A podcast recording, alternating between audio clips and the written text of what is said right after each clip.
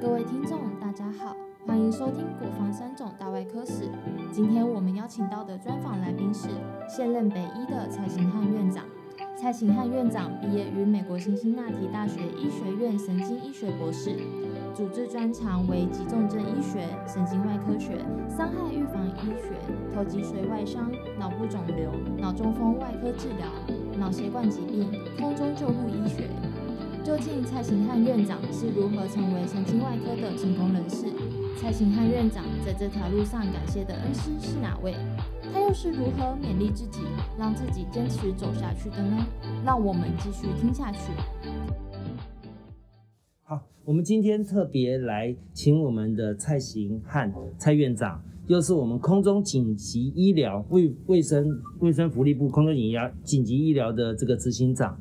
好，那因为您是我们这次校友会特别推荐的杰出的校友，那我们想说，请您来跟我们分享一下您的一些曾经的经验跟经历，来为我让我们后后面的学弟啊，可以能够很清楚知道您的成就，还可以追追寻或遵循，好吧？那我们请蔡院长您来首先来分享一下您的经验，好不好？好，呃，我是呃医学系六十八期。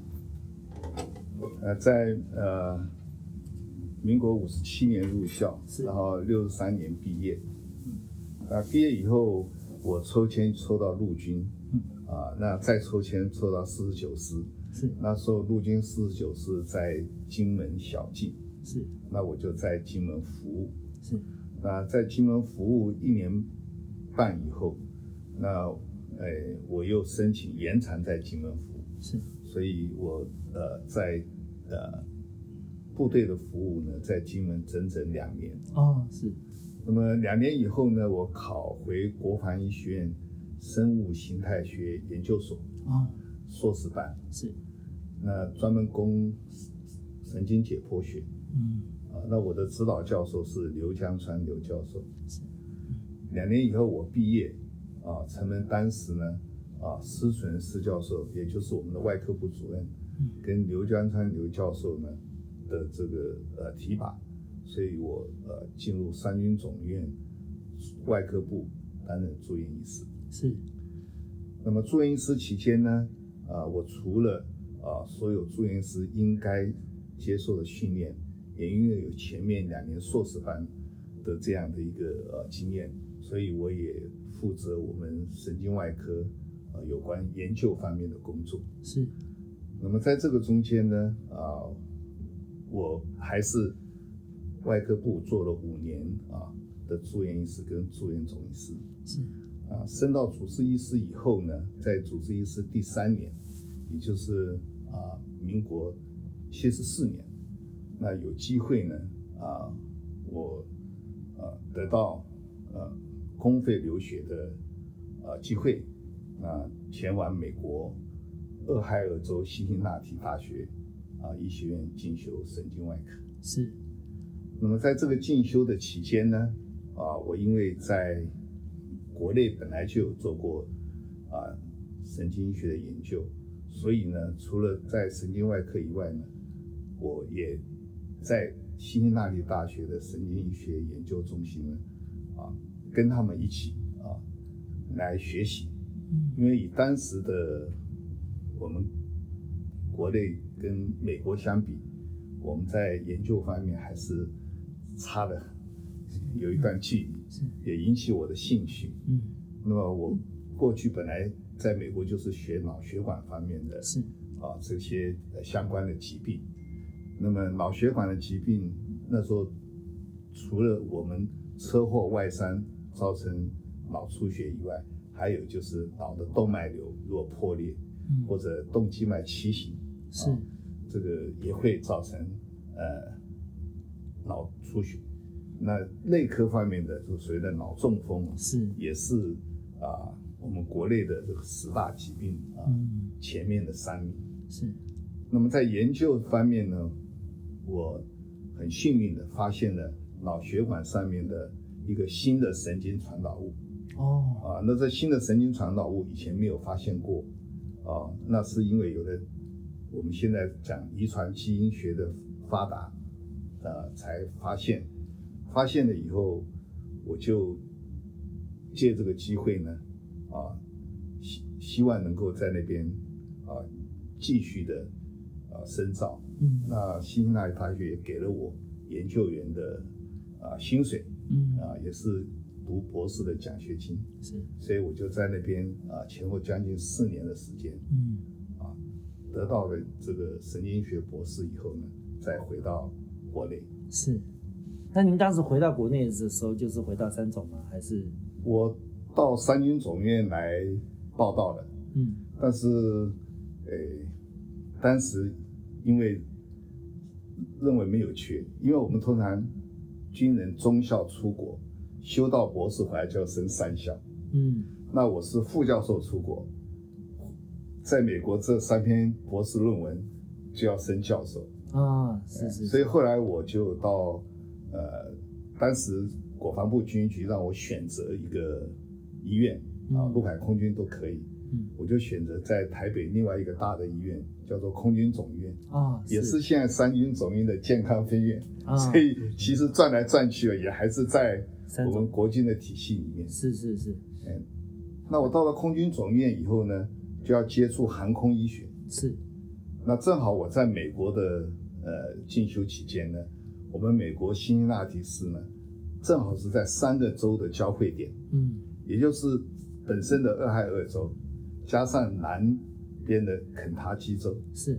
还有这个东边的维吉尼亚州，是。左边的印第安纳州。那在这个，而且在俄亥俄流域的这个港口嗯。啊，所以呢，当时整个这个三个州叫 Tri County，它的神经外科跟这个啊，包括了头部外伤、脑中风，神经外科医生也跟我们国内一样是很少的，所以都是用飞机送到我们啊医院顶楼的直升机停机坪。哦。所以我在那个时候也就接触嗯。到这个呃空中转送。等到我分到空军总院以后，因为我原来是陆军，嗯。结果还要再去受韩训，受哦三个月航空医学训练，嗯。所以我也就变成我既然在空军总院是啊、外科部主任，同时也就是要管航一部的事情，因为我们飞行员有所有的这种意外，都是我们外科部要第一个去抢救的。是。啊，除非他已经就是确定啊嗯。为国牺牲了啊，嗯。或者因为这个呃作战啊，或者是演习啊，哦、所以呃才会请韩一部的人去啊处理嗯。后事这样。是，您您那时候在做到做到空中转送这一块，也是后来您在空中转送之后，您特别在空中航中航空医学这一块也继续往这边的深耕。对那能不能说一下，就是您到当时从这个空军总医院做到空中转送以后，有没有持续的在做不同领域的发挥跟发展？这个是很好的一个问题，也是我们现在呃教育我们年轻的一代，希望是多功能全方位。是，因为呃，单单只有很呃局限在神经外科里面，也许就像我们现在的手机一样，你任何一个手机，只要它功能更多，包括从最最简单的到现在呃最先进的啊触控式的啦，或者是它可以啊接上很多的这个功能的，是会比较能够在毕业以后，嗯。除了医生领域以外，啊，甚至你可以研究像最近这个疫苗的问题，啊，我那时候我在美国，我一个老师叫做啊 Professor Sabin，嗯。啊，他就是做研究，做我们神经的病毒，叫小儿麻痹病毒。嗯。后来他发明了沙宾疫苗，嗯。让我印象很深刻。是，而且他的沙宾疫苗呢，最后他是进步到不是打针，而是口服的。哦，那第二个呢，他做一个研究的医生呢，他完全不要名利的，他就希望能够救很多小孩免于小儿麻痹。嗯我记得我在小学的时候，我们班上就好几个人小儿麻痹，嗯于是他就把这个专利捐给了世界卫生组织，然后这个口服的疫苗可以大量生产。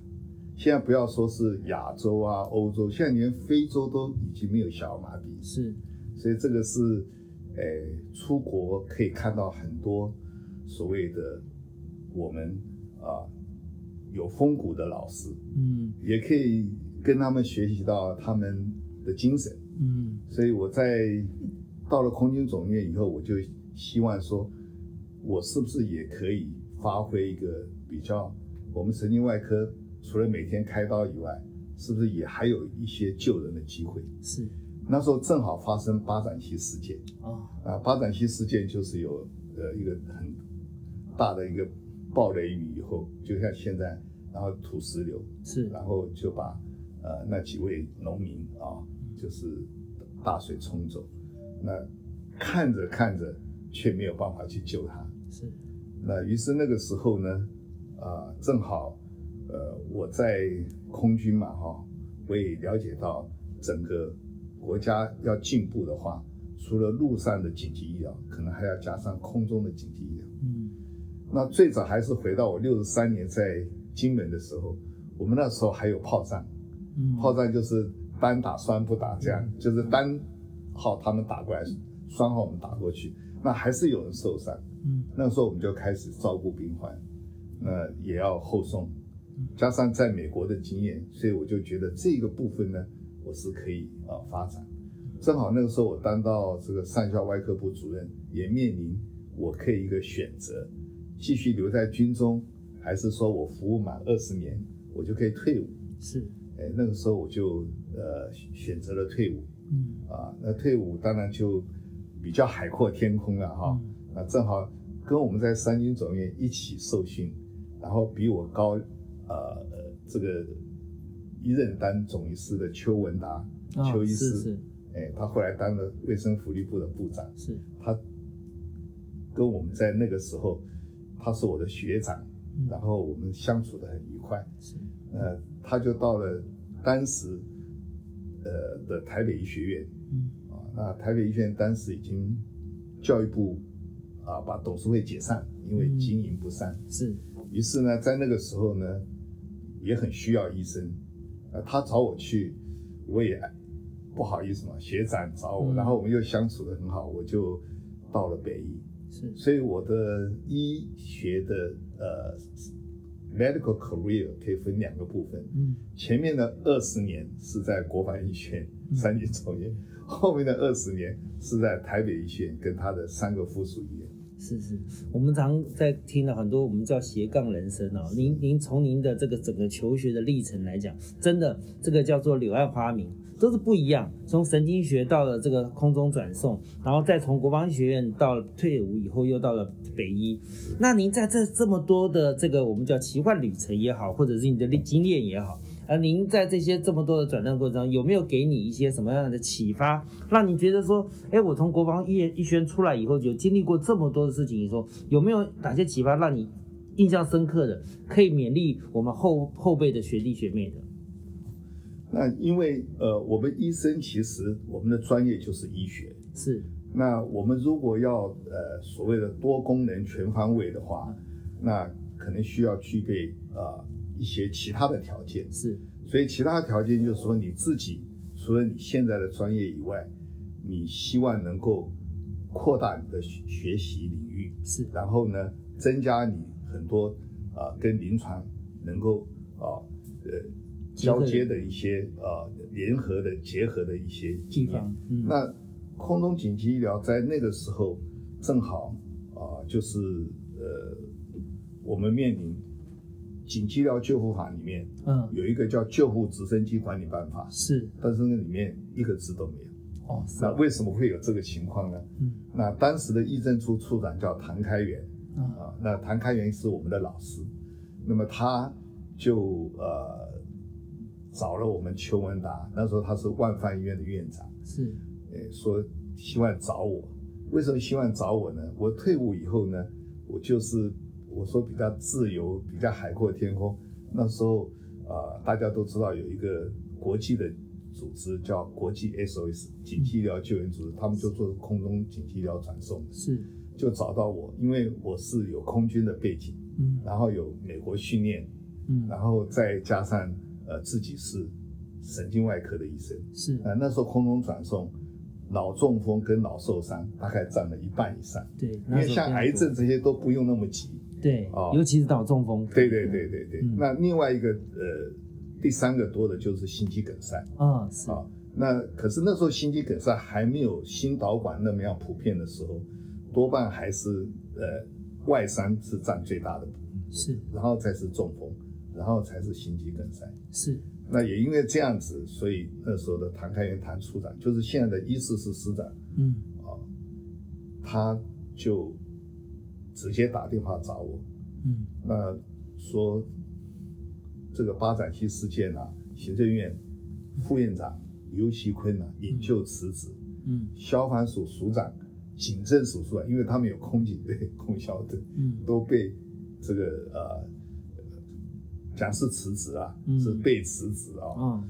那再过来，我们自己空军的作战司令、嗯。副司令也受到处分，是，因为在那个整个通报的系统里面，每一个单位都说不是他们的工作。，对，比如说空警队，他说我是做犯罪侦防，嗯这个救灾救难是他消防署的事。嗯可是消防署又说，他说我们空空消队才刚刚成军，这些我们也都呃不了解。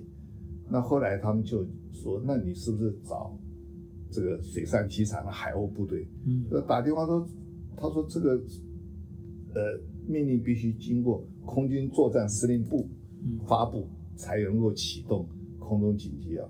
所以他打到空军作战司令部去，那个值日官就讲说你是呃哪里啊，哪个单位啊？他说是嘉义的呃消防局。我们只负责空军，特别是非官的意外事件，嗯我们才会启动这个机制。所以转来转去转了一个几个小时，电视大家看，最后他们就被水冲走了。嗯哦，所以这个追究起来就是，呃，这几位长官当时就都下台了。是，下台的时候，他们有有有向这个呃行政院院长，因为行政院院长是唐飞嘛，嗯就说这个紧急要救护法的救护直升机管理办法都没有执行，嗯应该其实是卫生署的事。嗯 这个啊人要走啊，他可以抱怨一下。嗯所以唐飞唐院长本来他也要辞职，后来陈水扁陈忠都把他留下来了。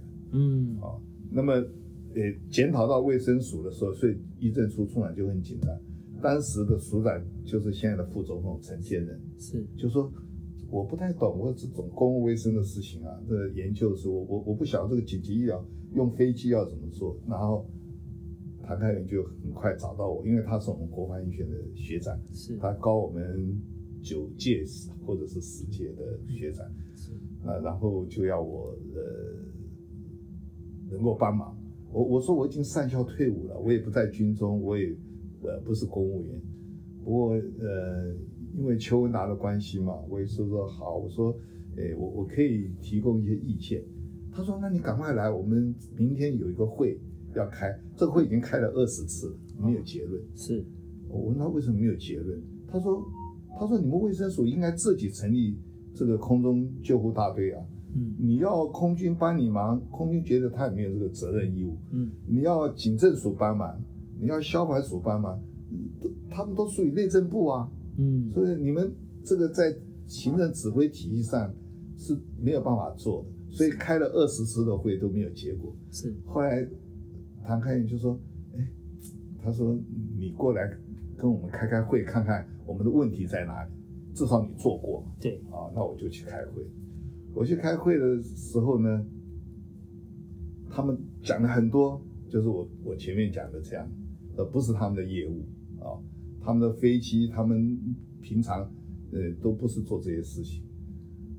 可是这个事情当时就认为，在国家形象上面，对，跟是一个很大影响，实际影响上面很大。嗯哦，甚至呃震撼到陈水扁的总统的民调，所以就是一定要做。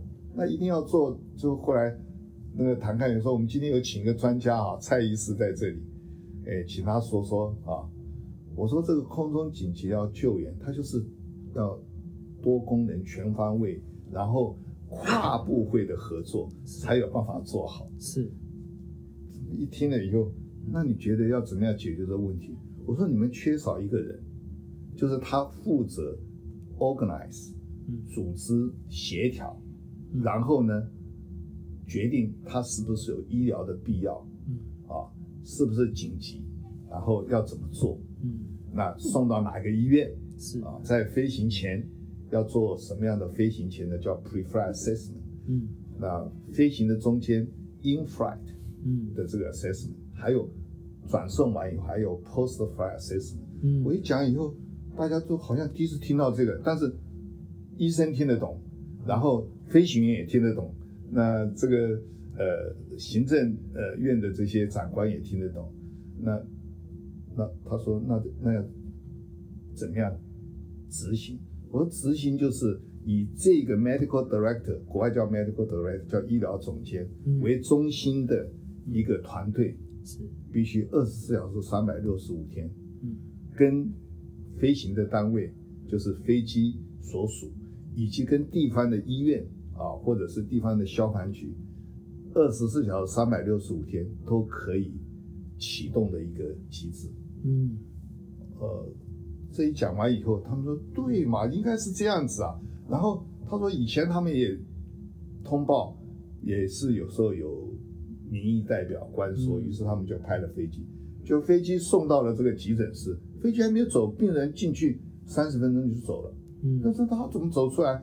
他不是肚子痛吗？他是肚子痛啊，可是进去以后说他是大便阻塞，灌个肠，没事就走了。嗯，所以这个医疗的必要跟报案的人是是是完全嗯不是医疗专业的时候，就会产生很多这个啊医疗资源浪费，浪费啊嗯。所以他说，其实呃，我们现在看我们路上的幺幺九，现在有个问题，就是打电话真正需要的跟实际上需要的，大概大概是三比一。现在的统计也是这样，是，这百分之二十五是没有必要的。嗯。那如果是这个没有办法区别的话，他说我们飞行员飞飞机跟汽车不一样，飞上去就是一个冒险，是，飞行员自己本身都很可能会啊、这个发生意外，所以一定要确保这个病人是真的需要紧急救援的。是。是，呃，当然这个会就是开完了以后，就是有有一个这个建议案那有个这个建议案呢，我我只是被邀请，临时还是在那个会议通知单把我名字写在上面啊，嗯就就是用教授的名义请我去参加开会。开完会以后，我以为就没有事了，结果很快第二天，谭开元谭处长又给我打电话，他说他说，哎，蔡主任，因为我后来是当到外科部主任，蔡主任，这个一定要你过来帮忙，不然的话哈，这个会就是第二十一次开完也是没有结果。嗯我我我我说我现在也没有这个身份嘛，我如果现在还在军中，你可以调我。他就是我们国防县的少将教育长，嗯，调卫生署医政处处长，哦，是哎，这样就可以借调过去嘛。对，我说我已经退伍了，我也不想说再再回忆啊或者是什么。我说第二个，我现在自己，哎，那个时候我讲，我虽然在北医看病啊开刀，可是国际 S 也请我做中华民国第一任的医疗总监，是，所以我觉得很很很高兴这样的生活啊，嗯。就是也救人，那也自由啊，然后呃专业也能够啊发挥。是，对，后来他他看，嗯他是我的，我都喊他教官了嗯。啊，高我们十届，他就去打电话给邱文达，是，哎，那邱文达又在打电话给我，嗯说，哎呀，小蔡，我 因为我们很熟，那时候那时候还四十几岁，他说，哎，你要帮忙哎，我我说我有帮忙，我有去开会啊，他说你帮忙，哎，可能要比较更深入一点。我说深入一点了，我我我的工作就要改变嗯啊。那既然都已经三幺退伍了嗯啊，那他就讲说，他说我万方医院啊，公办民营，这卫生署是我们的直属长官啊。嗯我我如果说啊嗯呃不帮忙，那以后我我我们大概在 全民健保上面，我们大概困难重重了。嗯他说你要你要帮我考虑一下。后后来我我我我就跟他讲，我说这个呃比较复杂嗯那但是那个情况后来台北医学院哦，现在叫台北医学大学，也认为说这个是国家很重要的事情啊，因为那时候董事会改组了嘛，那原来的徐千田跟胡水万两个家族都只剩下一票，另外十就是十五个董事里面有十三个是官派的，嗯呃，包括了这个呃台大的校长啊、那就不要讲名字了。那最主要，我们国防医学院长尹在兴在里面，嗯阳明医学院院长韩少华在，这都是我们的教官。嗯那所以来自于董事会就觉得说，卫生署现在找不到任何一个医院跟专业的医生能够帮忙的时候，说在你们台北医学院有啊，那你们的这个呃呃蔡医师是我们唯一的人选。呃那再加上巴朗西事件那个后续很多的事情，对对对，哎，结果后来，呃，邱文达还是很有很有啊，你可不可以现在你的工作都不要改变，但是你多做一个工作？我说这是什么工作啊？他说很简单，场官学合作嘛。嗯政府是卫生署，我们学校是台北医学院，啊，然后呢，你跟国际研所也是很合作，因为做同样的事情，嗯但是大家合作起来把这个问题解决，嗯啊，那我觉得也是不错，但是这就变成一个类似那个 BOT 的案子，就跟我们三合医院一模一样，然后，哎，谭处长是非常的呃这个开明。他就问我说：“你你现在一个月薪水多少？你医生值班要多少钱？什么？”我大致上就跟他说了一下，他说：“好，一个月一百万，一年一千两百万，然后外加行政助理什么都会用一个研究计划报上来，嗯就就就变成这样子，嗯很快就就马上要执行。那我这个计划一报上去以后，经过交通部因为是民航局，他要过，然后内政部就是消防署跟警政署，那再加上空军，空军当然就是呃海鸥部队加上空军作战司令部。看我写的东西，看完以后说对嘛，就是应该是这个样子啊！你看这个又是我们空军的上校，这是军方讲的。嗯。那警政署跟那个呃消防署说，他很适合，嗯。他急重症做，然后大部分后送的这个空中转送的病人哦，都是这个有呃脑部受伤或者是脑中风。另外，他还在金门做过两年，后来我当完总医师还去了半年，两年半的经验，他本来就有战场的经验，而且他也在外岛服务的那么好，他在美国也学这个，然后他又在国际 S OS，那时候我们就已经在国际 S 是全世界的电话拿起来就可以讲话了。嗯代码，那那那那比现在那个视就跟现在的视讯差不多。是，啊，所以后来呃就正式接任这个这个职务。这个职务，就是所谓国际救援组织的这个。但是我是以台北医学大学的这个教授，嗯然后来做厂官学的合作，一直到现在都还有在做一。直到现在做那了第十九年，快二十年。那这样子的话，可是这个传承的问题，你有想过吗？有啊，我我现在有两个副执行长，嗯那呃，一位就是马汉平，现在是双河医院的急诊重症学部主任，是他副教授，他应该这一两年就会接我的工作了。哦是那呃，我在美国的老师是这样讲，嗯就是你未来的成就不是看你的成就，是看你学生的成就。。是第二个呢，你上班的第一天，你就要决定你未来的接班人。是这个国外都是这样，没错啊你你就必须要呃，这个就跟我后来呃就呃进到万方医院去做医务部主任的时候，我们的董事会是交代邱文达说，你要准备你未来的接班人。是是是啊，那时候我们面临医学中心的品鉴嘛，是万方医院很小，才五百五十床，是我们居然还通过了。是啊，但是最后我想说，请教您，就是说对于呃神经外科，您从神经外科出来，又进入到国际的这个呃紧急救援这一块的领域啊啊，对于我们后后辈，尤其在神经外科这个领域，你自己有没有什么对于我们未来这些学弟学妹的期许？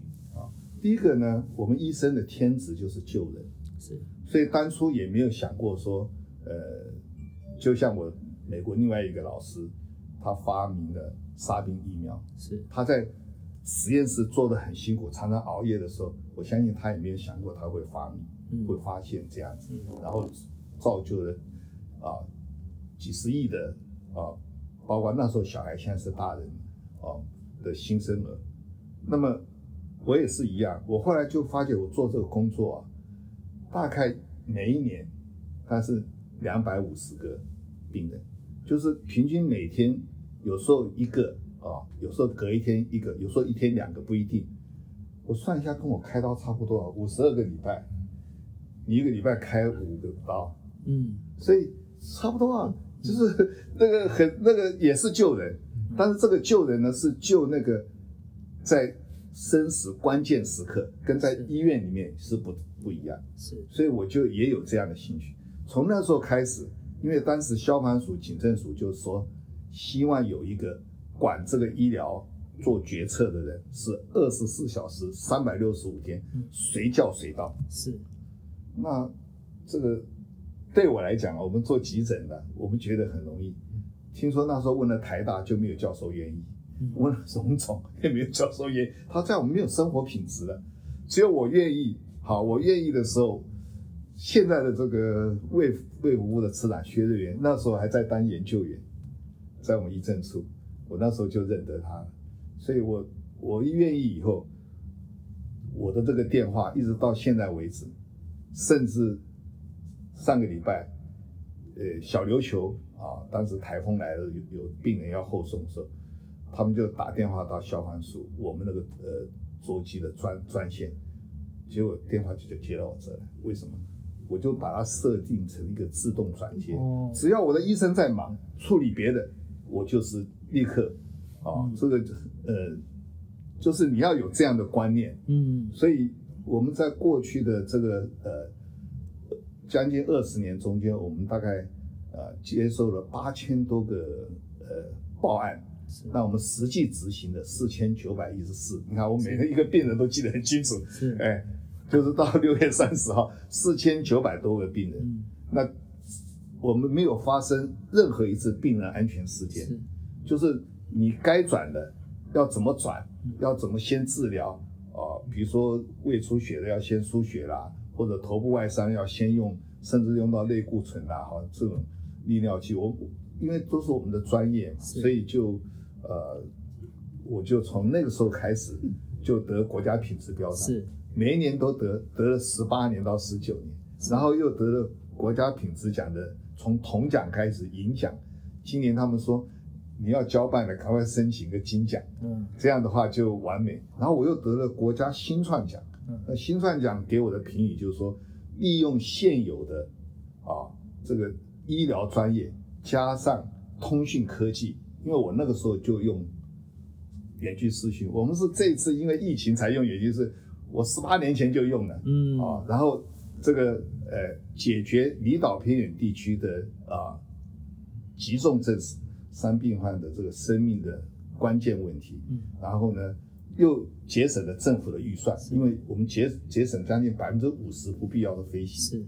啊，对社会国家有重大贡献，那我就得了国家新创奖。是是。最后我想请问一下，就是您从这个从三种出去到美国，又在留学，然后又回来，这整段的过程，你你曾经一定会碰到一些挫折跟困难嘛？是那呃，你碰到这样的问题、挫折的时候，你通常会用什么样的方式勉励自己，让自己渡过难关？嗯，你这个问题跟我现在在不管是在我们国防学院回来上课，因为我还现在还是这里的兼任教授，要谢谢他们继续聘我。我在台北医学是正式的，我现在一直担到的讲座教授、荣誉教授，学生都会问我这个问题。是那我就跟他讲，你们要听真实的，还是要听表面的？他说当然要听真的。那我说我有十次想要放弃这个工作，是大家都很惊讶。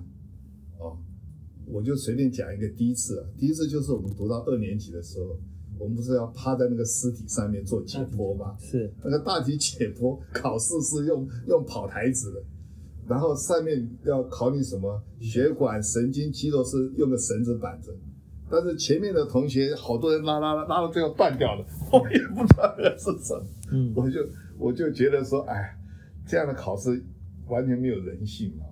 后来就我就跟我父亲讲说，我不想念嗯啊。第二个也是我们那时候班上淘汰率很高，我们班上这个每一年就是要淘汰三分之一到四分之一，是所以我们进来学校有一百二十个同学，毕业我们真正班上只剩下七十个，是所以就觉得说那种压力很大。我就举这个例子了。是啊，但是呢，诶，有时候是这样的反应，应该每个人都有，但是最后做的决定还是要靠自己，要能够呃忍耐嗯啊。另外，在我们军中也有一些竞争，嗯也会有一些排挤，是啊就跟我从美国回来，诶，到空军总院当外科部主任，为什么不在三军总院？这里面有很多人事的关系。是那你也要能够忍辱负重。是，然后这个也是后来我们自己的军医局局长尹在兴说，他说啊，有能力的人呢、打压是一时的，嗯。甚至你越打他跳得越高，他是你就是到北医以后跳得比在国防医学院还高。嗯。那我当然不敢这样讲，不过我后来对母校，呃，可能他还不太清楚，我们北医跟国防医学院的合作，每一年北医提出一千万，嗯。因为为什么？因为就是我们从国防医学院来这个北医，呃，除了呃我以外，我不止担到学科的主任、神经外科的主任、急诊重症医学部主任、医务部主任，然后开疆辟土，从要导电的一个呃学校，然后我们开创了公办民营的万方，然后又 BOT 双核，我都是开疆辟土第一线的大将。是那后来我才升上去当院长。嗯那当了院长以后呢，我我更加跟母校合作，就是呃，我们觉得国防学有它的优势，因为它有这么大的一个院区，是。那所以我们很多研究就在这边做。是。那到了我们北医的，每一个礼拜还可以回来这里看诊，那研究助理都不用过去，在这边。我们把钱需要的研究费用送过来，嗯。所以北医也因为这样就一直现在已经可以衔接到全世界啊这个最好的三百啊前三百是。的大学，所以这个还是要看人去做。没错没那错。如果是，当然任何事情都没有办法走回头。他们说北医自己校友都做不好，结果让人家国防医学院、三军总院还有邱文达这些人在这里把它做起来，邱文达还当了卫生福利部部长，嗯是因为他万方医院做的很好，马英九、马总统家就在隔壁，他一比，他说：“你看我们和平医院、仁爱医院、中校院这么多私立联合医院，比不上一个万方医院。”嗯所以他就请他上去帮忙啊，呃，当卫生署署长，后来当了第一任的卫生福利部部长。是，最后谢谢您啊，因为这个是您最后的注解，就是忍辱负重啊，打的压的越用力，跳得越高。好，谢谢您，谢谢您今天接受我们的访谈，谢谢。